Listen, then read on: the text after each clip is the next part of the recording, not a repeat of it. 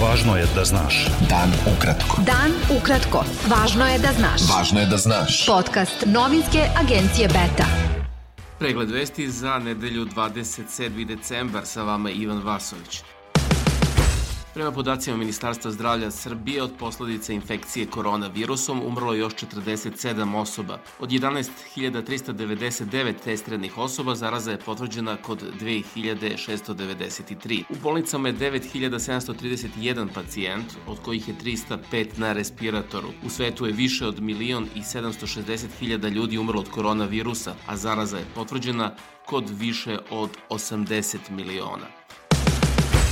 Član kriznog štaba vlade Srbije Predrag Kon izjavio je da bi organizovanje dočeka nove godine kao da se ništa ne dešava bilo pogubno u borbi protiv koronavirusa. Kon je rekao da je stava medicinskog dela vrlo čvrst po tom pitanju i podsjetio da su pominjali i protest. Upitan šta to tačno znači, odgovorio je ništa, ali znači ta reč i izrazio nadu da to neće biti potrebno.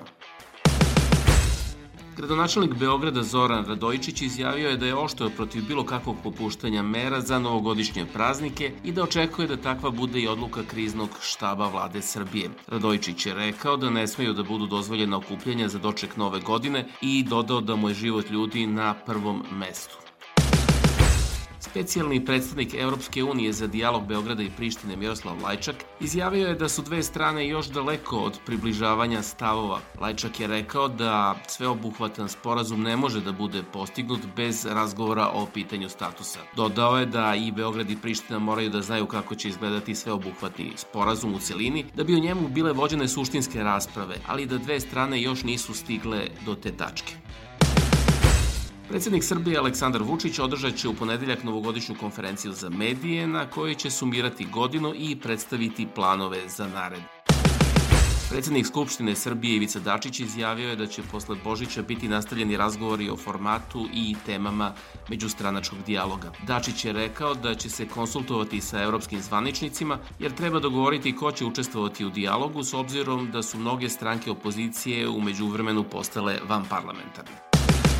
Profesor Fakulteta za fizičku hemiju Ljubiša Ignjatović zamolio je odbornike Skupštine Beograda da utorak ne glasaju za usvajanje plana detaljne regulacije Makiškog polja, jer bi bilo kakva izgradnja na tom području ozbiljno ugrozila vodosnabdevanje Beograda. Gradske vlasti planiraju da na 700 hektara zaštićene higijensko-sanitarne zone na Makiškom polju dozvole gradnju 4,5 miliona kvadrata stambeno-poslovnog prostora. Ignjatović je agenciji Beta rekao da će veći deo Beograda sigurno ostati bez pijaće vode i da će stanovnici stanovnici morati da kupuju flaširanu vodu ako počne stambena gradnja u blizini Reni Bunara na Makiškom polju. Narodna stranka je saopštila da vlast odlično zna da je vazduh koji udišemo opasan po zdravlje i da pokušava da učutka ljude koji o tome javno govore. Stranka Vuka Jeremića je navela da je načelnik odeljenja za kontrolu vazduha u Agenciji za zaštitu životne sredine Milenko Jovanović smenjen jer nije pristao da laže građane da je zagađen vazduh sada prihvatljiv za disanje. Srpski pokret Dveri je saopštio da režim predsednika Srbije Aleksandra Vučića kontroliše sve televizije sa nacionalnom frekvencijom, sve tabloide koji brutalno napadaju svakog ko ne razmišlja kao vlast, da kontroliše REM, a od sada i novinsku agenciju Tanju. Da nema kraja želje ove vlasti da kontroliše sve medije u Srbiji, govori i to što je vlada Srbije odobrila na korišćenje logo, slogan i deo arhive Tanjuga, kao i preuzimanje oko 100 zaposlenih firmi Tačno, koju su pre mesec dana osnovali radiotelevizija Pančevo Radojice Milosavljević, Đurića i Minakord Medija Željka Joksimovića i Manje Grčić, navode dveri. Aviokompanija Air Srbija saopštila je da je uvela dodatne letove ka Crnoj Gori posle gašenja crnogorske kompanije Montenegro Airlines. Administrator Mitropolije Crnogorsko-Primorske Srpske pravoslavne crkve i episkop Budimljansko-Nikšićki i Jonikije ponovio je da ne postoji testament pokojnog mitropolita Amfilohija i da on nije naznačio ko će biti njegov naslednik. Jonikije je kazao da je bila privatna poruka i zaveštanje biznismenu Miodraku Daki Davidoviću, naveo da ono što je bilo na papiru apsolutno nema formu testamenta i da se ne odnosi na život crkve. Beta Dan ukratko.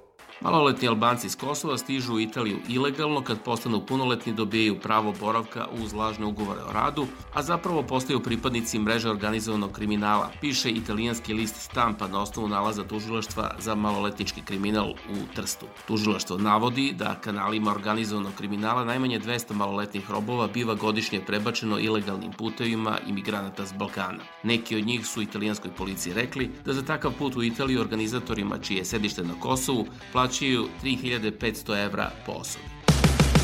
Zemlje Evropske unije su zvanično počele proces vakcinacije protiv koronavirusa. Među populacijom od oko 450 miliona ljudi prednost imaju najranjivije grupe. Vakcinu prvo primaju zdravstveni radnici i starije osobe, kao i pojedini politički lideri kako bi uverili javnost da su vakcine bezbedne.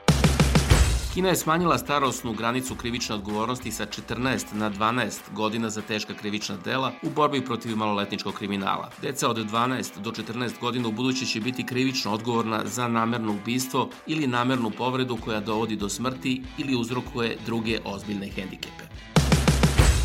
Vetar snage uragana i brzine do 170 km na čas praćen obilnom kišom izazvao je poremećaje u železničkom i automobilskom saobraćaju u Velikoj Britaniji. Luja je pogodila i sever Francuske.